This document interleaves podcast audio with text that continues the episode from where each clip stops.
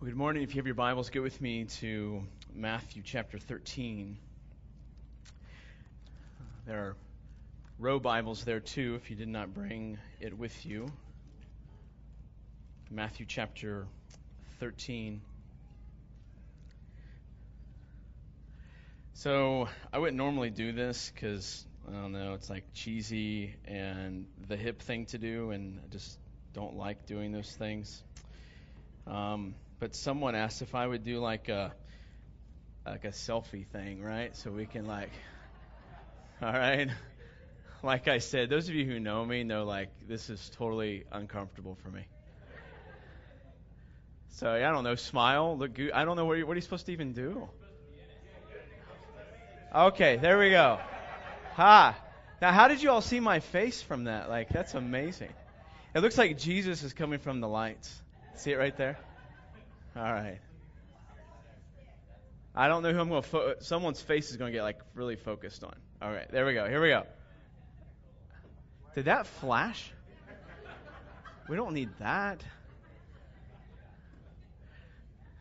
Hang on.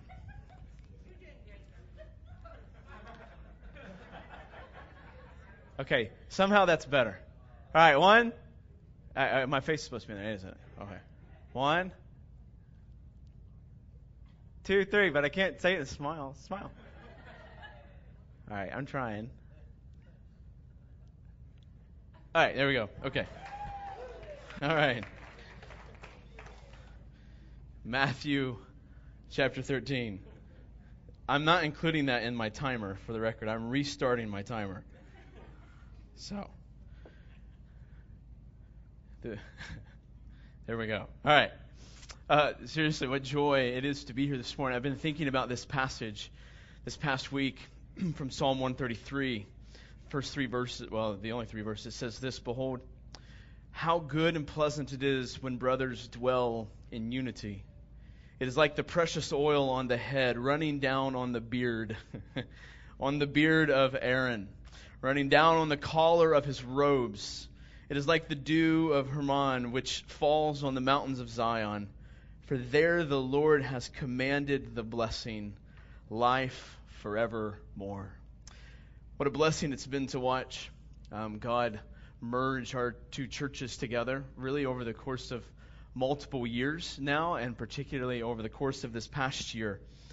With Renovation Church, started uh, 10 years ago in Refuge City. Is it seven, eight, something right around there? Is it John, John seven? There we go. Seven years ago and coming together to form one body, Refuge Church. Um, to see God take two people, and, and, uh, and you need to think of it this way like to begin merging them together, right?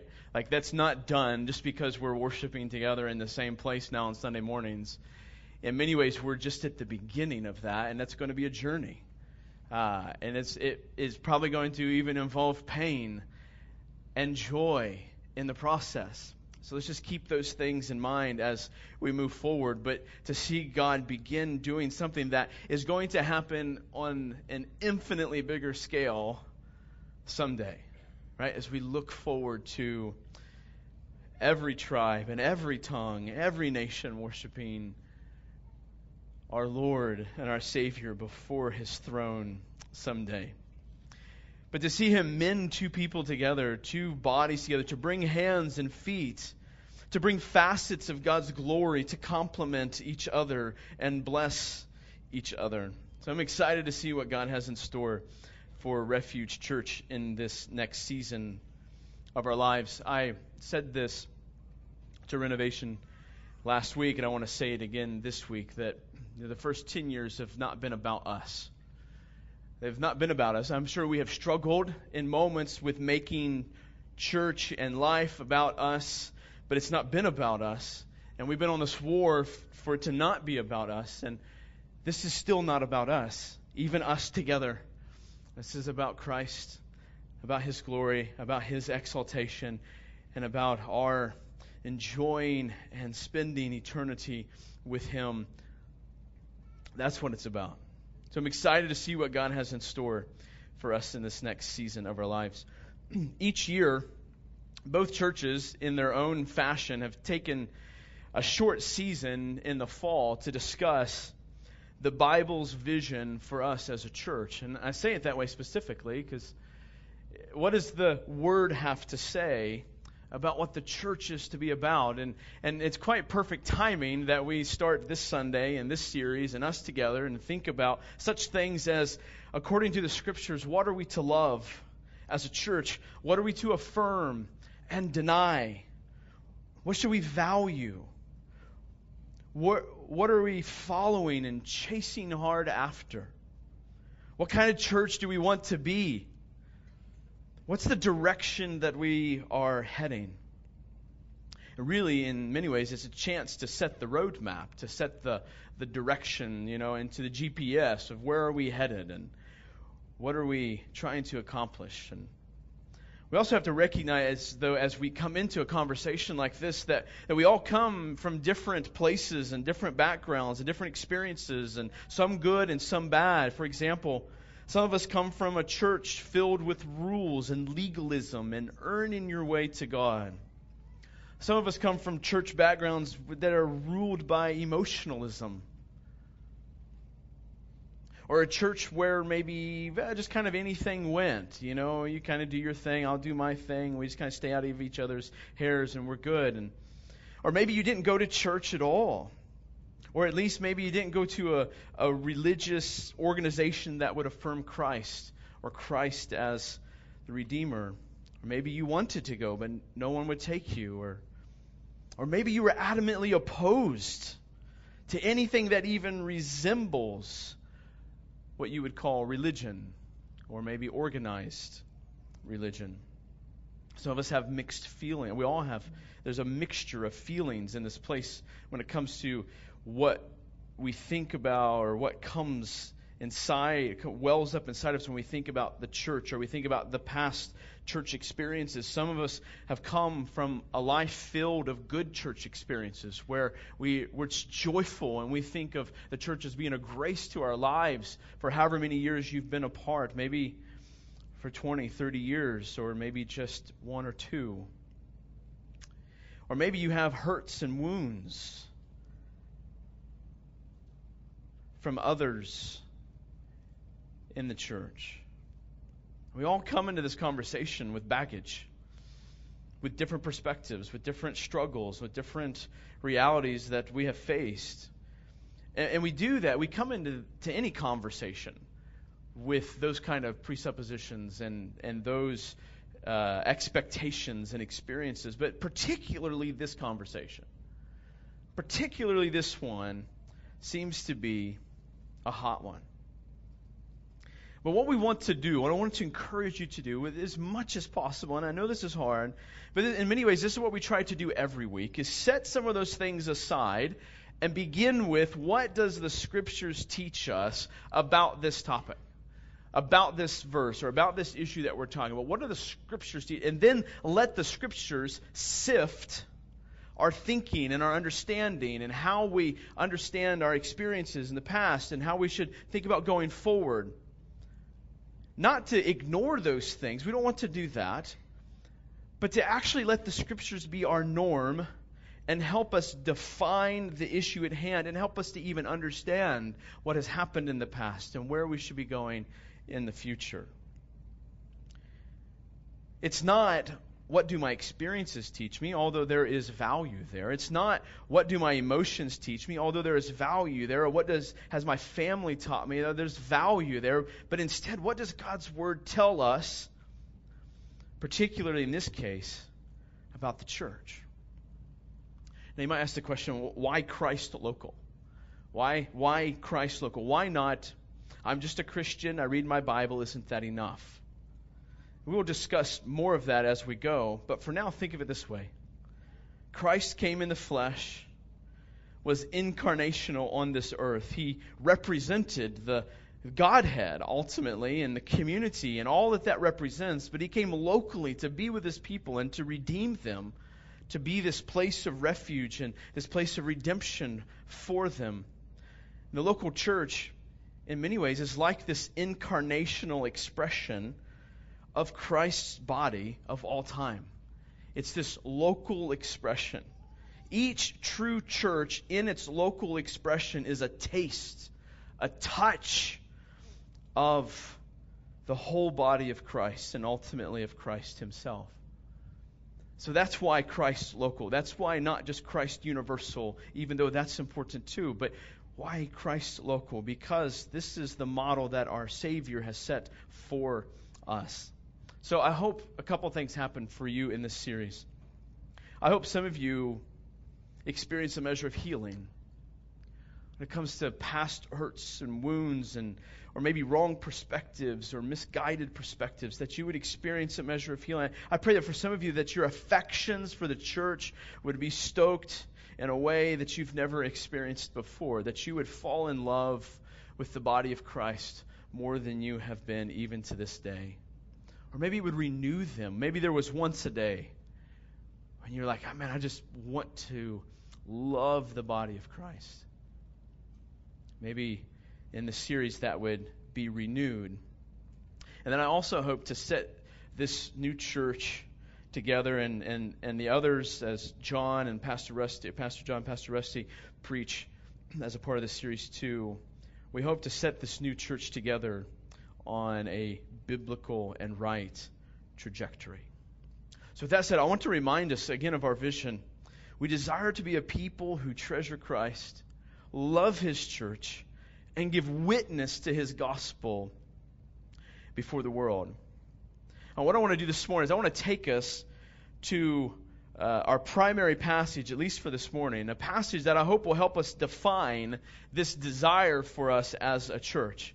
A very simple but incredibly profound passage. I, I've, I've read over this passage many times, but getting to dive into this passage for, for this past week has been incredible. This is such a gem of a passage. I want us to read Matthew 13, just verse 44.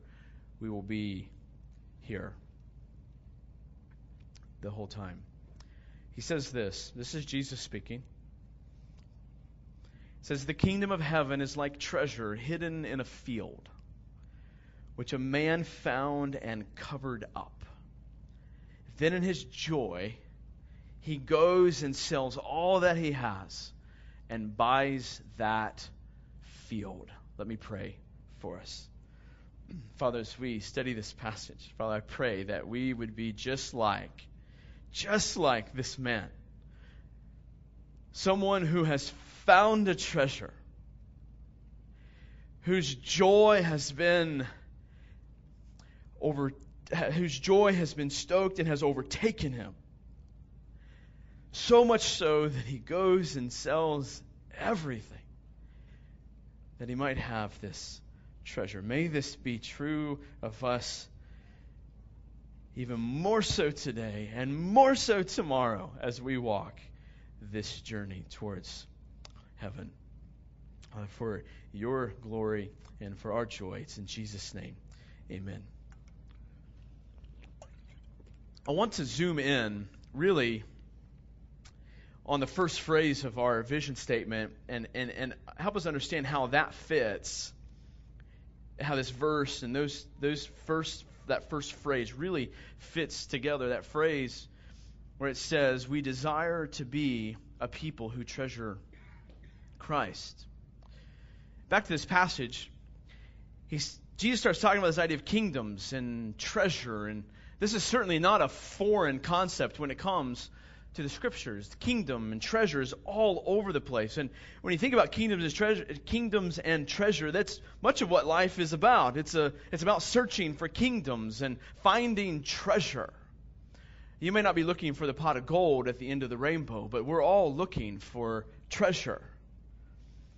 If you think about literature, The Lord of the Rings, right, is all about Lord Sauron's finding the ring in order to establish his kingdom in Middle Earth.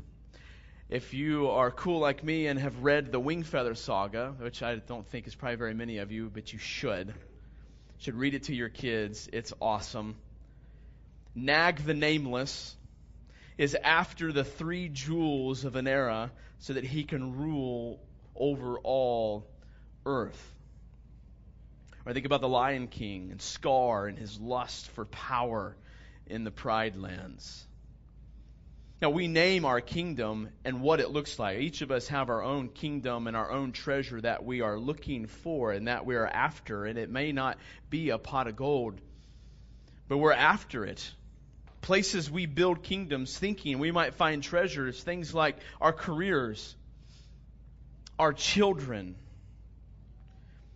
Maybe it's our religiosity and traditions, or social movements and activism or comfort, control, power, affirmation, many things where we could, that are not necessarily bad things, but places we try to find this kind of treasure that this man finds in Matthew chapter 13.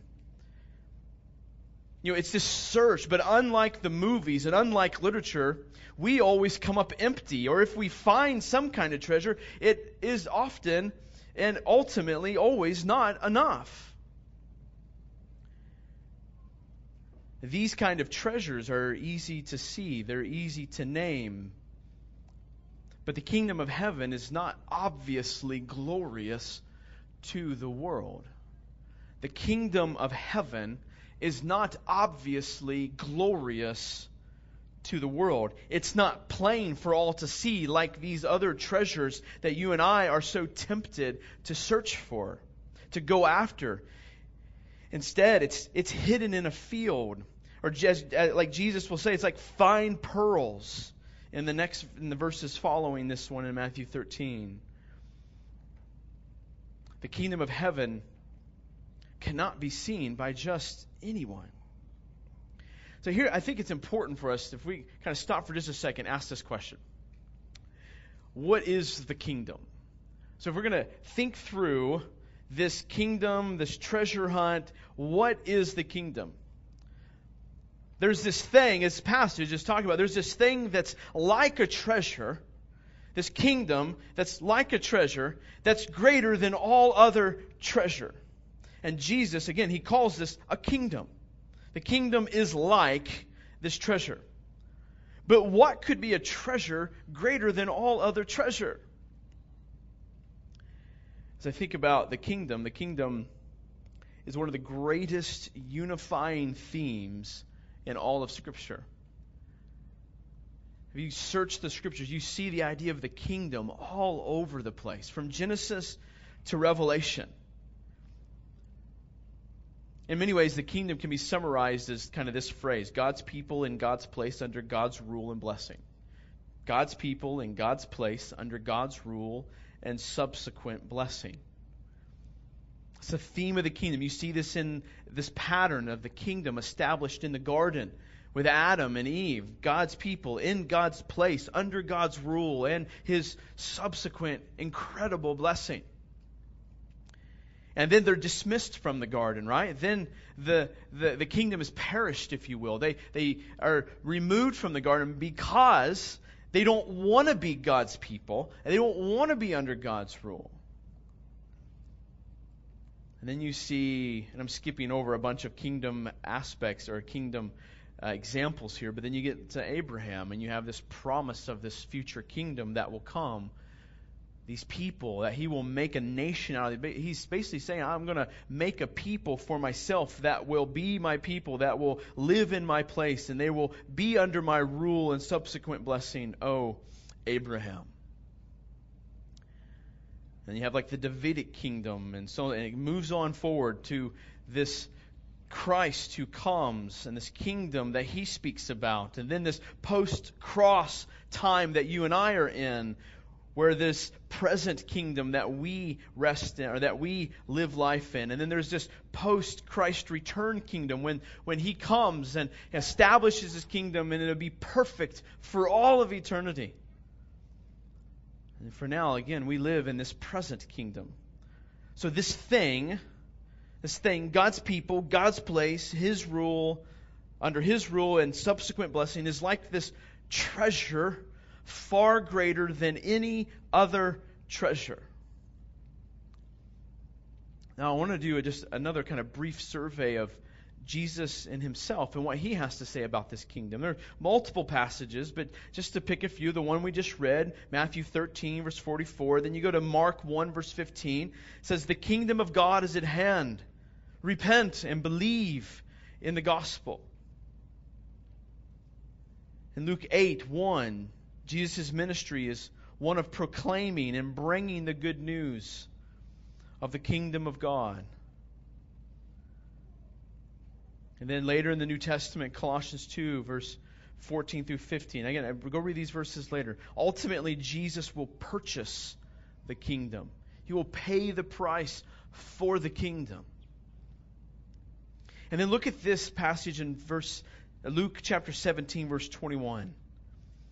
Jesus being asked by the Pharisees when the kingdom of God would come, he answered them, "The kingdom of God is not coming in ways that can be observed. Again, remember this, not obviously glorious to the world. Jesus is affirming that thought here. The kingdom of God is not coming in ways that can be observed. Nor will they say, Look, here it is, or there. For behold, the kingdom of God is in the midst of you. Now pause right there. The king, he, he, he present with the Pharisees says to them, Look, basically, basically it's going to be right before your eyes, but you're not going to be able to see it. Like, you're not going to have eyes to see it. He says, For it is in your midst. What's he saying? It's me. He's saying the kingdom is me. Jesus. I'm the kingdom. And I'm in front of you. And this is not obvious to the world. This is not obvious to you. I'm the kingdom. I'm here. I'm among you. I'm in your midst. You Pharisees say you're looking for this kingdom, but it's not coming in ways that you can observe. He means it's not coming in ways you're expecting it to come. It's not coming as a Christian Caesar. It's not coming, or a Jewish Caesar, it's not coming to secure your agenda or your plans to be this ruling nation at this point. Instead, the kingdom is already in your midst. I don't think Jesus is speaking of some mystical thing at this point. I think he's speaking again of himself. He's saying, I am God's perfect people. Where I go, the kingdom of God goes. Where I go, I live under his rule and all of his blessings. Where I am, the kingdom is. This glorious place, God's perfect kingdom. It's me. It's me, and I'm in your midst. But I get it, but it's not obvious to you. It's not clear. You need help to see it. Again, this kingdom is not, I, I want to dispel a couple thoughts here. It's not some ideal, although it is ideal. It's not just some theoretical concept. It's not just religious activity. This kingdom, again, that is greater, that, that is like a treasure, that's greater than any other treasure, is not just some state of the mind or some emotional experience or some theological concept. The kingdom is a person. This kingdom that's like a treasure, that's greater than any other treasure, is a person. And where this person is, there is this kingdom. And the fruit of the benefits of this kingdom flow from this person. So when Jesus says the kingdom of heaven is like treasure hidden in the field, Jesus is saying, I am this treasure. I am this pearl, he will say in the verse that's following in Matthew 13. I am the treasure that is hidden among the world, that is not obviously glorious. I'm hidden among the world where brokenness conceals me, where idolatry overlooks me, where pain distracts from me. I am this great treasure that is worth selling everything in order to have. You see, the man in this passage recognize the beauty and the glory of this treasure. When he discovered the treasure, note the response. You say, oh, yeah, well, yeah. He sells everything. That's true, he does. But right before that, what's it say? So, come on, come on, what's it say? No, uh, yeah, okay, right, right before he sells everything. What's it say?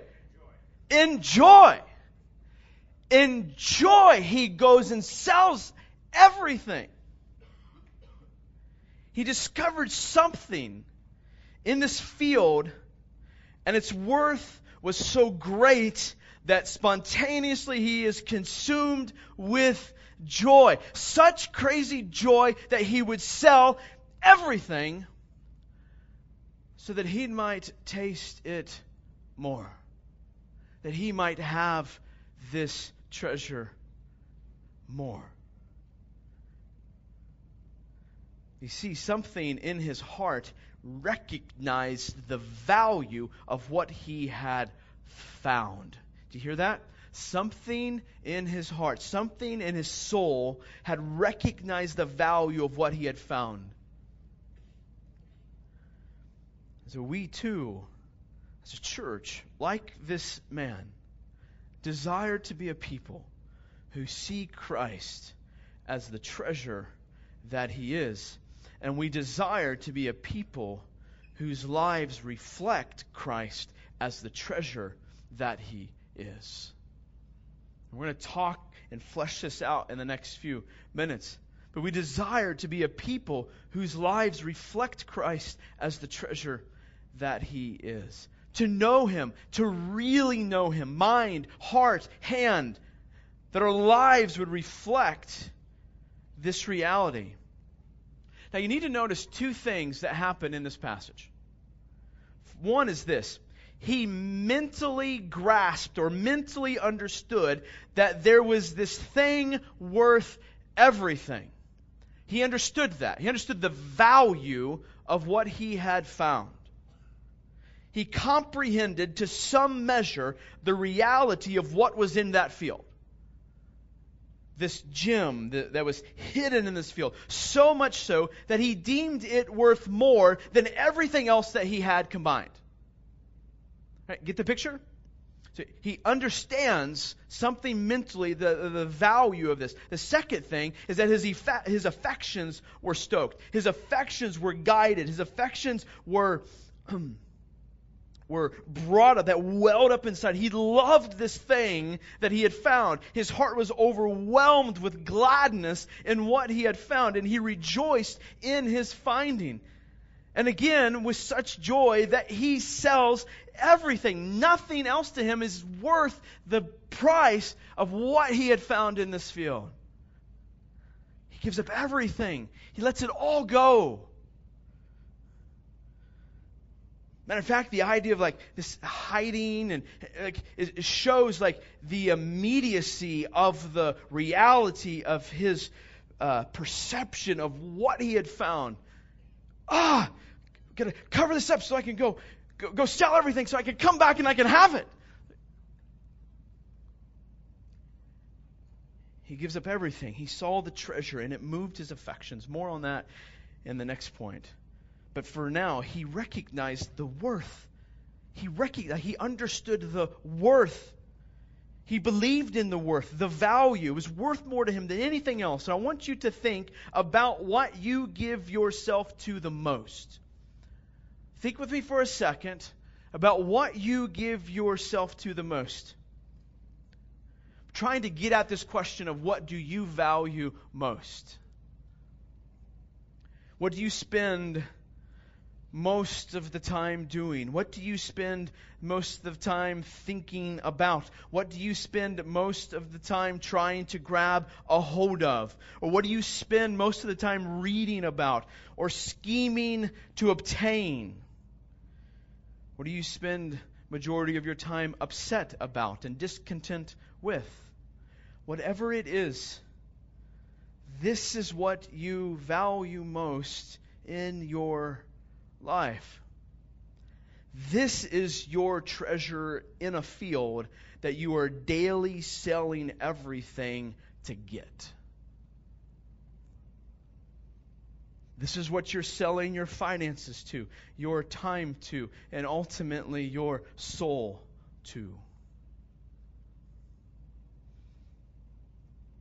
But Jesus says, I'm worth more than all of it. I'm the treasure worth getting rid of all of it in order to have. I'm worth selling everything to get.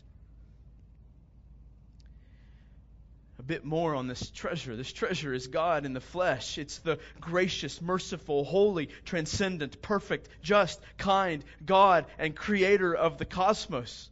That's what the man had found in the just scratches the surface of what the man had found in this field.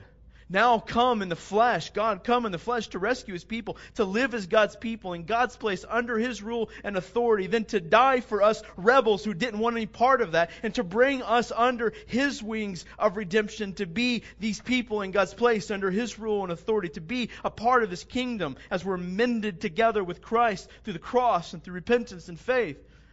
This treasure in John 4 describes himself as, as a well. Think about the, the woman at the well. He describes himself as this well that runs, that never runs dry. And that once one tastes of this well, or takes a taste and drinks of this well, that he will thirst no more for all of eternity. This is the treasure that the man had found in the field.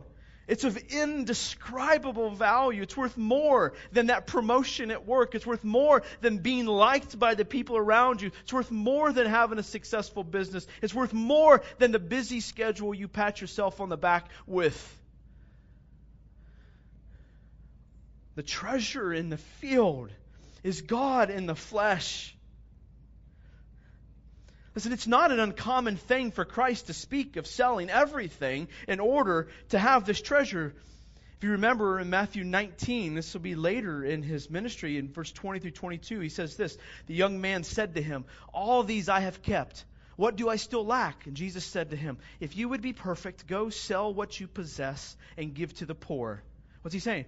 Go sell everything and give it to the poor.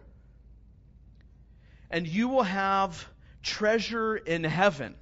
Right? What's he thinking? Uh, you can have me and come follow me. Sell everything, give it all to the poor, come follow me. And when the young man heard this, he went away what? Sorrowful, for he had great possessions. Do you see the contrast of the two people here? One finds the treasure, says, There is nothing I have that's worth this treasure. And this guy has great possessions that he says is worth more than this treasure that I have, that I could have in Christ. Listen, it wasn't and isn't that you can't have stuff and follow Jesus. That's not the point of either of these passages. It's that Jesus understood that this man in Matthew 19, the same in 14, uh, uh, 13, was that this man's stuff in 19 was more valuable to him than Christ the greatest treasure. So Jesus said, Your particular walk of repentance and faith looks like selling it all and giving it to the poor. Namely, when you believe that I am the greatest treasure, you will be able to part from your treasure. You can, put it another way, you can part from the things that you've earned with your own hands and embrace this free treasure of mine. So, this man in this field saw Christ as so valuable that he wanted to arrange his entire life around communing with this treasure. Again, if we're thinking about what is it like to live a life that reflects an understanding of the worth of the treasure, it would be a life that looks like arranging our lives around communing with this treasure. Don't think of it as just selling his stuff. He wanted instead, like the picture's bigger than that. He wanted to build his life around this treasure. He wanted to obtain the treasure, get rid of everything. I'm going to go buy this field so that I can have this treasure. He's arra- he, let's put it in some practical terms. He's arranging his schedule to spend time with this treasure. He's arranging his finances so he could be with this treasure. This treasure was going to be his life. So he wanted it so bad. So let me ask this question of application What are you not willing to give up in order to have this treasure? Is it one more client at work? Is it that big promotion? That next degree? Getting one more lesson done with your child? Getting the house just a little more clean? Is it one more lap at the gym? One more session with your hobby? What is it? What is it? Does your life look like a person who understands Christ to be the treasure that he is? Do you spend dedicated time in the Word because you know you can keep counting the treasure in your hands that He is with each turn of the page? Do you spend dedicated time in prayer and communion and walking because you know this treasure cares to hear your voice? Do you spend dedicated time with this church because you know these people will help you see Christ as the treasure he is?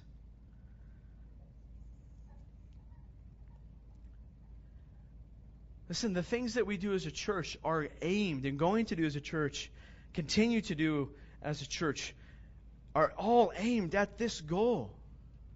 Have always been. Sermons, groups of one on two discipleship and one on three doxa DNA? Do you, are you committed to those things because you want to know this treasure? Refuge communities and what we've called house gatherings at Renovation Church, small groups basically.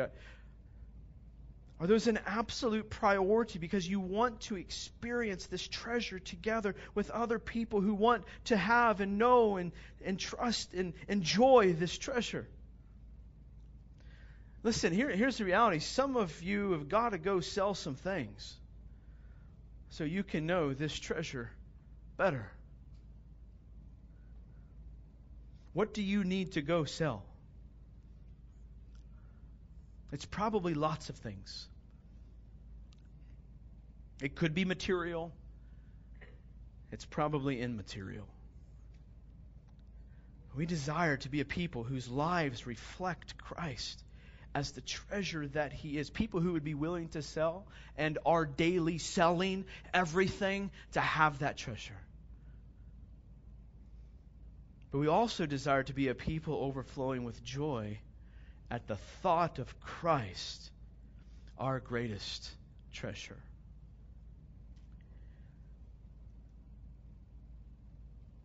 It is true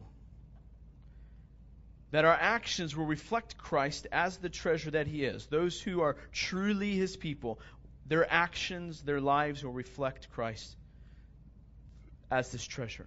Meaning, our life will look like one massive selling of everything in order to have this treasure. But I think we had to ask the question how? Like, how does that happen? I, like, I really like my stuff, right? I really like my stuff. Well, first of all, just call it junk. That'll help. I, I mean, junk relative to the treasure, right? Because it could be good stuff. But it's junk compared to the treasure. I really like my stuff. But I want to ask you this question What had to happen in order for this man to sell everything? I mean, this is absurd. I mean, particular. I, mean, listen. It's, okay, I'm going to have a garage sale. I'm going to sell a few things. I still got this big stockpile over here, right? Because we're Americans and we got plenty. But like Jesus' point here is this extreme response. He sells everything. Now, what happened when he found the treasure? Again, I already alluded to this earlier. You say, well, he sold everything to get the treasure. He had to buy the treasure, right? Oh, but I think, you, I think you're missing a really important reality. The treasure didn't become his first and foremost because he sold everything. Why did he sell everything? What would lead him to do something so crazy? Verse 44 The kingdom of heaven is like a treasure hidden in a field, which a man found and covered up. Then in his joy, then in this affectionate response to what he had found, he goes and sells everything. What would lead him to do something so crazy? Joy would. Because he was overcome with joy, because the treasure he found became the most valuable thing to him. So, he sold everything because he was filled with joy at the thought of this treasure being his. It's mine. Let me do whatever it takes to get this thing. It was in joy that he acquired the treasure. It was the delight in the treasure that led him to acquire the treasure. Say that again. It was the delight in the treasure that led him to do whatever necessary to acquire the treasure. It was the stuff he sold that bought this treasure. It was his joy that led to the selling of this treasure. But let's ask another question What brought about this joy? Right? So if it was the joy that ultimately leads to like this selling of everything, this walk of repentance,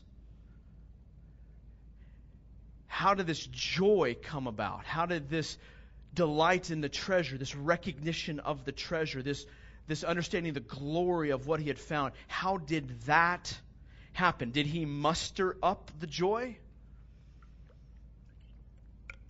Did he say, okay, I'm awesome. I'm righteous because I recognize that this is a good treasure.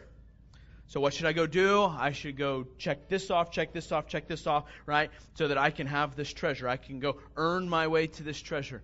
Did he say, let me now have joy, right? That's what he did? The treasure's there. I should have joy. I mean, that's what a lot of us do when we come to church on Sundays. Oh, there's this Jesus, there's this blood, there's this bread, and we sing songs. So let me be joyful. It works, doesn't it? Right? I mean, you're all looking at me like it works. Did he just flip the switch? No. He saw the treasure. He saw the treasure. But remember, this treasure is not obviously glorious to the world. So, how did he see the treasure? Because God, in his mercy, opens his eyes to see the treasure. He didn't bring this joy about, and God brought it about.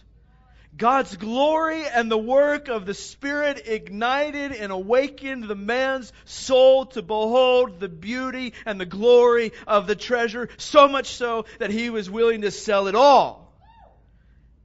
That he might have this treasure. The Lord awakened his eyes to see and behold the treasure.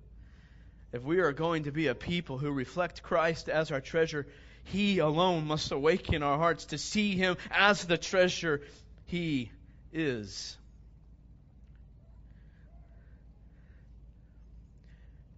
Now, I want to us to be careful because it's not just joy so that I can do things, so that I can have Jesus. But what happens is he sees, by God's grace, the treasure. His heart responds in joy. And I want us to understand that treasuring Christ is not a means to another end, it is, in many ways, an end itself in joy, he sold everything, everything so that he could have the treasure, so he could relish in the treasure, so he could enjoy the treasure, so that, again, so he could walk with this treasure. He could be in this treasure. Treasuring Christ is not the means to another end. It's not the way we get to heaven. It's not the way we become a better Christian. Although those things happen. Indeed, as we treasure Christ, we will reflect Him as the treasure He is, but treasuring Him is an end in itself. We don't do it just to get something else. We treasure Him because He's worth it. That's the point of the passage. His actions reflect that He recognizes this worthiness of the treasure he had found. Notice in the passage, he has no control over his affections, but his affections lead to actions. The worship of his heart led to the worship of his hands. He found the treasure. He sees it and sees it for what it is. And what comes is joy. Piper gives some examples, and I'm going to use some examples of my own here kind of in same fashion that, that he does, John Piper, that is. Uh, some, some of you are like, see that I have like a couple black eyes, right? Like, short story, really quick, kind of funny, kind of not. Uh, I was trying to change out my work on my garage door, and a, I took off a bracket I shouldn't have. That the spring that was connected to the springs, and basically the bracket comes up with at least 320 pounds of pressure and smacks me straight across the face. Uh, my face looks a world better compared to two Fridays ago when I was in the ER. Uh, I mean, I literally, I don't want to be hyperbolic here, but like, I genuinely could have died. Like, people die from these things, and you're saying, "Well, Matt, you're foolish." You sh- maybe I am, uh, but that's another point for another day. I want to give you a couple examples, kind of based on this on this thing, as we think about joy. When when I was smacked my face a couple weeks ago, in that moment, what came upon me was fear, like fear. Some of the most fearful moments of my life was from the moment I got hit to the time I got to the mirror to see what all had happened. My face was numb. I couldn't tell. What have I done? In those moments, I'm going, what, what's going to happen to me? I, am I going to live? I'm asking these questions. Genuinely fearful in those moments. I mean, blood coming out like I've never seen come out of my body before. Then, fast forward, I was sitting a couple, just uh, not even an hour later, maybe 30 minutes later, sitting at the hospital bed, and I see my kids, and they see me for the first time, really, since this happened. And in that moment, I am overwhelmed with the joy of God's mercy. So I was overwhelmed with fear. Now I'm overwhelmed with God's mercy and letting me live another day so that I can see my kids and hold my wife. The next night, we had planned to celebrate our wedding anniversary. So Sarah and I walked some of the streets of Tipp City after we had eaten dinner and just overwhelmed with joy and gratitude of God's grace on me to enjoy another day with my wife. I said, I didn't choose those emotions in those moments. I didn't choose those affections. They happened spontaneously in response to those situations. This is what happens in this treasure find. He finds this treasure. And God, by His grace, helps him see what he has found. And what happens is joy. You see, God is the smack in the face. God is the kids next to the hospital bed. God is the walk next to my bride. What I mean by that is, He is the treasure that when we have eyes to see by His mercy, that what happens is this joy that then reflects the worth and the value of what we have just seen and understood and know. It's the reaction. It's not something we can control, but when the Spirit gives us eyes to see, the affections come. And those affections say something about what the eyes are beholding. You see, when we enjoy God supremely, we are saying, our affections are saying, that He is the greatest treasure. He's worth everything. He's worth selling it all. And Piper said this worship is a way of reflecting back to God the radiance of His worth. That's what happens here. God gives this man this eyes to see that results in this joy. And what happens is Jesus says, this joy is this reflection of the radiance of the worth of the treasure. And just so we're clear that you understand that that's what's happening, that fruits in him selling everything so that he can have it. Joy in him is our end. That's why he sells everything he has. The joy that's come upon him by finding the treasure, he wants more. He doesn't want it to stop. He, he wants this to be his life. This joy became an end in itself. Understand everything else he thought he needed. He is saying in this moment, I don't need it anymore. I have this treasure. I'm good to go. I'm done. It's enough for me.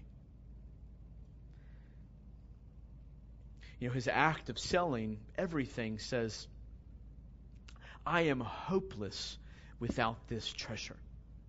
I don't need these things. I'm desperate to have this treasure. I cannot live without God. I cannot live without this treasure.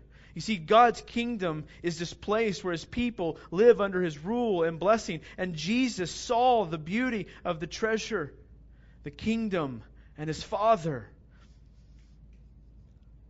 And just like the man in the parable, we come to this kingdom empty handed. We have nothing to give.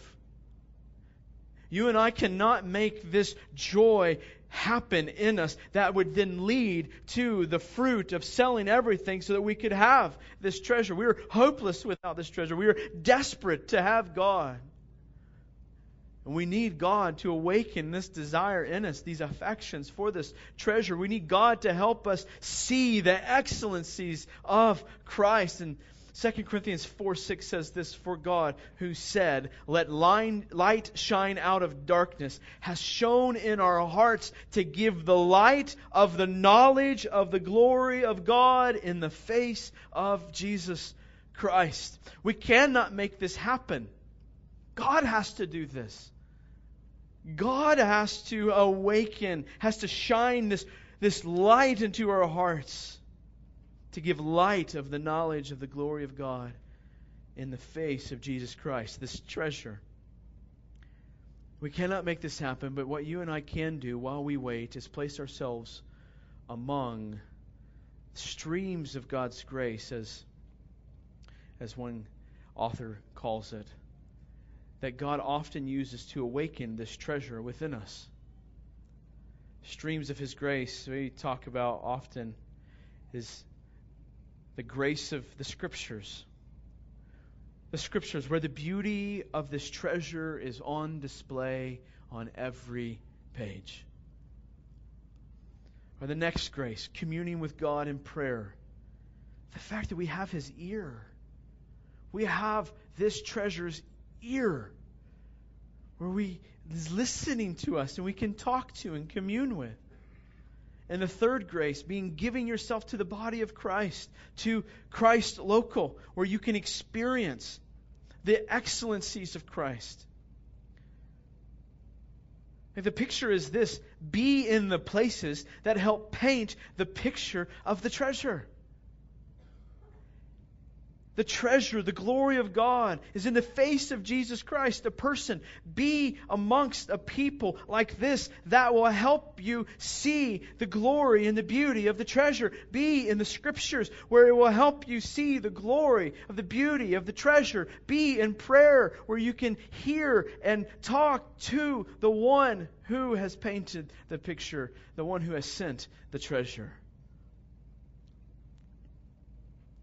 Let me remind you of the place where this treasure is most evidently beautiful, where this treasure is most brilliant in its display.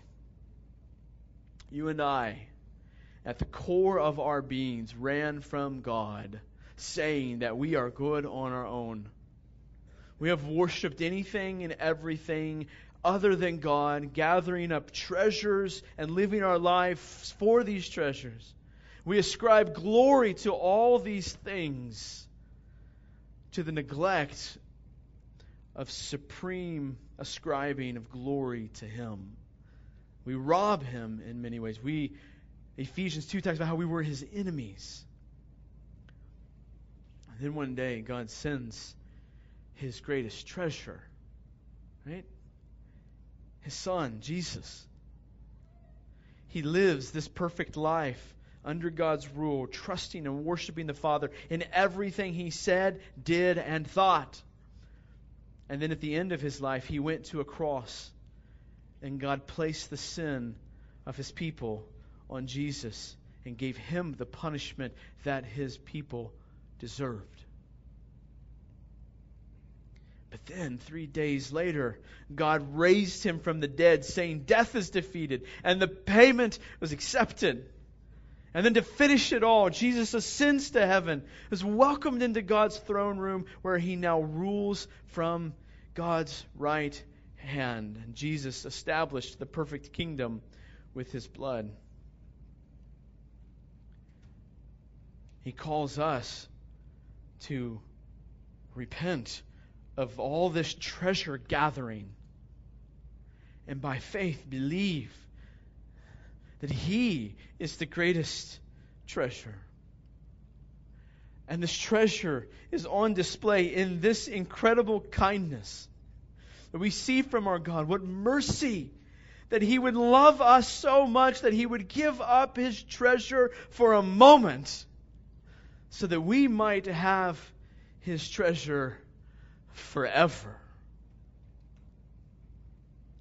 Let me encourage you with this. Meditate on this until the Lord melts that cold heart and awakens a fire of joy for the treasure that Christ is. We desire to be a people who treasure Christ. Let me pray for us. Oh, Father, I pray that you would do this amongst these people amongst us, even in my own heart, Father, that, that even now or this evening and tonight, that you would continue to help me see the treasure that your Son is.